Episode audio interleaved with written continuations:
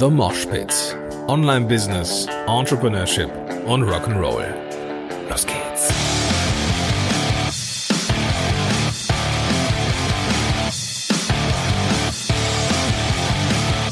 Moin sind du Rocker und herzlich willkommen zu einer neuen Episode von The Mosh Pit. Mein Name ist Gordon Schönwelder und super, dass du am Start bist. Ich möchte mit dir heute über äh, Webinare sprechen. Ähm, Webinare sind ja ein altbekanntes Mittel, könnte man schon fast sagen. Ein altbekanntes Mittel im digitalen Marketing und waren auch mal der heiße Scheiß und waren auch mal einer der Garanten für mehr Verkäufe und so weiter und so fort. Und ich frage mich allen Ernstes, ob das noch der Fall ist, beziehungsweise äh, mir sind ein paar Sachen aufgefallen in den letzten anderthalb Jahren, was Webinare angeht, im Vergleich zu den Jahren davor. Ich werde mir selber ein paar Fragen stellen in diesem Monolog, aber ich möchte diese Fragen auch gerne an dich rausschicken und ich werde gleich nach der Aufnahme in meinem Instagram-Account ein Foto reinposten. Und dieses Foto beinhaltet genau die Frage, was sind deine Erfahrungen mit Webinaren? Und ich möchte dich herzlichst dazu einladen, deine Meinung, deine Erfahrungen da auch kundzutun.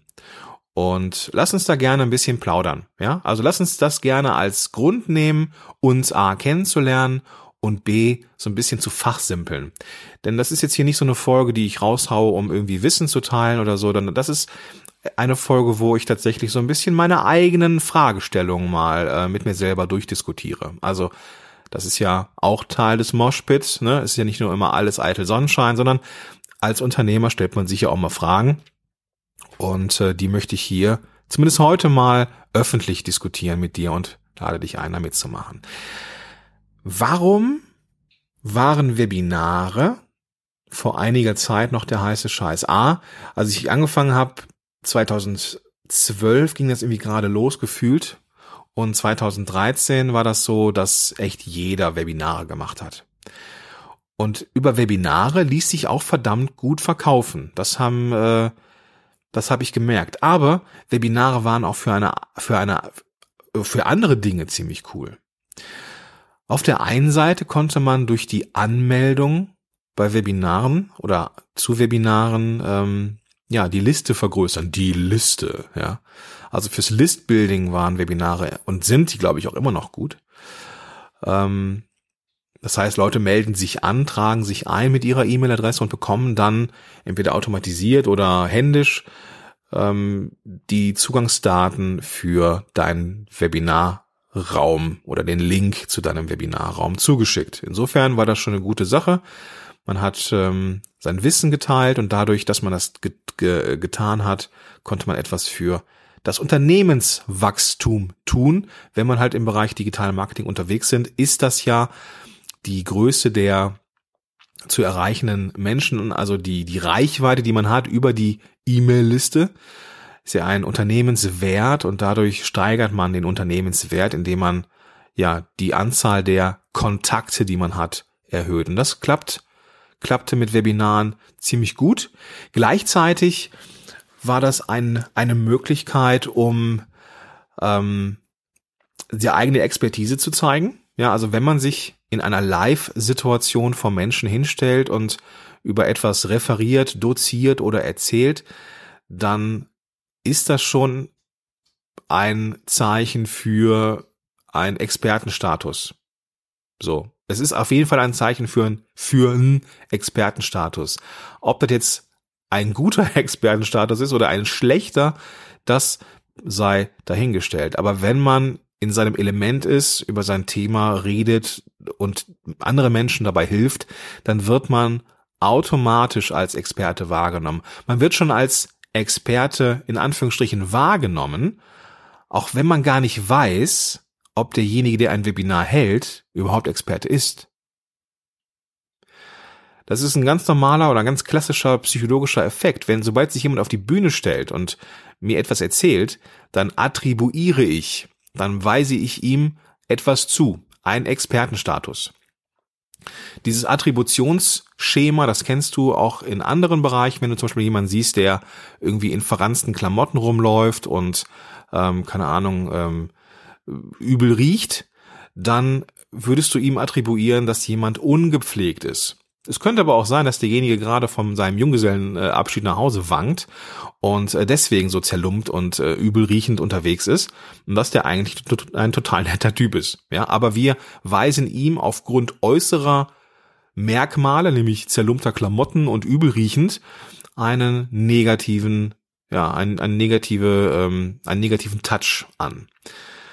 Das gleiche Prinzip ist halt, ne, wenn sich jemand auf eine Bühne stellt, attribuieren wir ihm oder ihr einen gewissen Expertenstatus und das kann man dann entweder untermauern als Experte, wenn man auch einer ist, oder man kann seinen Ruf schädigen, indem man ja zwar ein Webinar gibt oder sich auf eine Bühne stellt, in unserem Beispiel jetzt, ähm, aber eigentlich gar nicht wirklich was erzählen kann, sondern dass da wirklich viel heiße Luft rauskommt. Und wenn man das aber in einem Webinar gut macht, und in der Regel tun wir das ja in äh, Gebieten, in denen wir uns äh, wohlfühlen, in denen wir un unterwegs sind und äh, Ahnung von unserem Thema haben, dann passt das schon. Ja, dann kann man diesen Expertenstatus auch untermauern. Gleichzeitig kann man, und das ist auch etwas, was so die Marketer verstanden haben, am Ende von Webinaren relativ gut verkaufen. Ja, also wenn man irgendwie Produkte hat, ähm, war das immer eine feine Sache. Dann konnte man äh, zu Produktlaunches, Stichwort ist da vielleicht auch der Jeff Walker Launch, ähm, manche machen das mit Webinaren, manche nur mit Videos. Ich verlinke mal Jeff Walker bzw. Jeff Walker Launch in den Show Notes. Ähm, das Buch Launch ist grenzgenial und äh, wenn du äh, im digitalen Marketing unterwegs bist, dann äh, musst du es auf jeden Fall, du musst es kennen. Das ist so ein, so ein Must-Have-Buch. Da mache ich auch nochmal eine einzelne, eine eigene Episode zu. Ähm, aber am Ende von Webinaren kann man ganz gut verkaufen, weil man natürlich auch in Vorleistung getreten ist. Ja, das ist auch nochmal so ein Effekt. Menschen wollen einen Ausgleich schaffen. Du kennst es vielleicht, wenn du ähm, Weihnachten von deinem Partner ein, ein, ein, Geschenk bekommen hast, das vielleicht den Wert von 50 Euro hat. Du hast aber ein, ein Geschenk geschenkt, das offensichtlich nur den Wert von 20 Euro hat. Dann hast du in der Regel wenn es jetzt nicht irgendwie was total Geiles ist, ne, äh, was aber halt nur 20 Euro kostet, aber du weißt, was ich meine. Wenn du das, wenn du dann das auspackst und denkst, boah, krass, jetzt habe ich hier so eine Spiegelreflexkamera bekommen und ich habe nur ähm, keine Ahnung, ein, ein neues Portemonnaie geschenkt oder so, oder irgendwas kleineres halt. Ähm, wenngleich Portemonnaies auch echt teuer sein können, habe ich festgestellt. Ähm, ich sag nur Frauenportemonnaie und Liebeskind da habe ich äh, schon mal echt geschluckt. Wer hätte gedacht, dass Portemonnaies teuer sein können? Aber das ist ein anderes Thema. Ähm, aber ne, stell dir mal vor, du hast ein Geschenk für 20 Euro und du bekommst eins für 50 Euro und du hast dann dieses Gefühl von, ah, das war mein Geschenk jetzt weniger wert. Als Kompensation willst du im nächsten Jahr vermutlich ein teureres Geschenk wählen, weil du das, die, das Gefühl der Schuld oder der Unausgeglichenheit eben ausgleichen möchtest. Und genau das Prinzip ähm, ist bei Webinaren halt genauso gewesen, ähm, dass man am Ende von Webinaren ganz gut verkaufen konnte. Das heißt, man gibt eine Menge wertvoller Impulse und ist dann am Ende macht am Ende einen Call to Action, so Leute, es, es gibt hier noch ein, äh, noch ein Produkt, das ich hier präsentieren will und so weiter und so fort und ähm, ihr könnt das kaufen heute zu dem und dem Preis, für die Webinarbesucher noch mal ein bisschen vergünstigter, aber nur bis morgen und ne, ihr kennt das, du kennst das. Also in Summe waren Webinare echt eine runde Sache. Was mir, und jetzt kommen wir zu dem Punkt, der mir seit ein paar Monaten schon aufgefallen ist, ich habe in 2017 kaum Webinare gemacht, weil mir am Ende von 2016 aufgefallen ist, dass die Show-up-Quote bei Webinaren, bei mir zumindest, nicht mehr so gut war.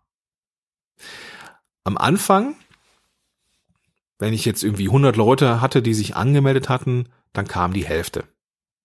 Mittlerweile ist es so, da kommt ein Drittel wenn es gut läuft. In manchen Webinaren, das war, das war zu, am Ende von äh, 2016 der Fall. Ähm, ich habe eine Webinarreihe gemacht. Es hatten sich äh, Rekordverdächtige für meine damaligen Verhältnisse ähm, äh, Rekordverdächtige ähm, 200 Leute eingetragen für diese Webinarreihe. An guten Tagen, an guten Tagen waren 50 da. Ja, also bei den ersten Themen oder beim, beim, beim Marketing-Thema waren da mal 50 Leute da. Ja, die anderen haben sich das haben sich das verkniffen, das Live-Dasein, äh, wenngleich die natürlich den Zugang hatten zu den Aufzeichnungen. Ich konnte auch sehen, dass sich die Aufzeichnungen ähm, angeschaut worden sind, aber mehr als die Hälfte war es nicht. Und das war vor 2016 deutlich anders. Die Menschen, die ich da erreicht habe, waren mehr. Also es waren mehr Menschen. Einfach nur die reine Quantität.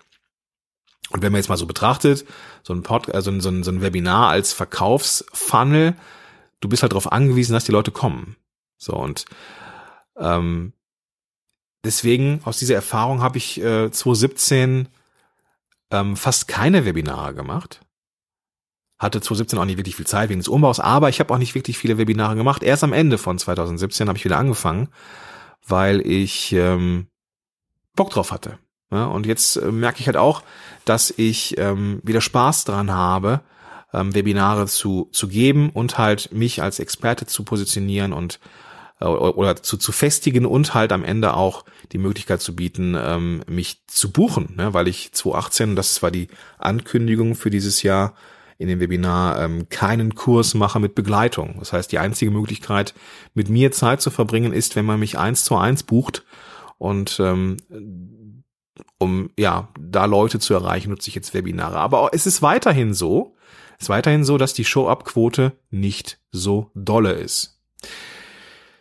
Da muss man aber auch ein bisschen äh, relativieren. Ja, wenn ich jetzt sage, okay, es haben sich jetzt hier ähm, mein, mein, mein, mein Webinarraum fast 100 Leute. Ähm, ich habe das auch kundgetan, hatte dann am Ende irgendwie 150 Anmeldungen und ich habe nicht nicht zu einem Moment das Gefühl gehabt, boah krass, ich muss meinen Raum vergrößern. Ähm, nee, mir war irgendwie klar, ähm, es kommen nicht so viele. Also ich werde die 100 eh nicht knacken. Und äh, da war es jetzt aber wieder so, dass die Show-Up-Quote fast wieder die Hälfte war. Ähm, was ich besser fand, jetzt wo ich gerade drüber nachdenke, es waren doch mehr als am Ende von 2016. Insofern war das schon ein bisschen besser.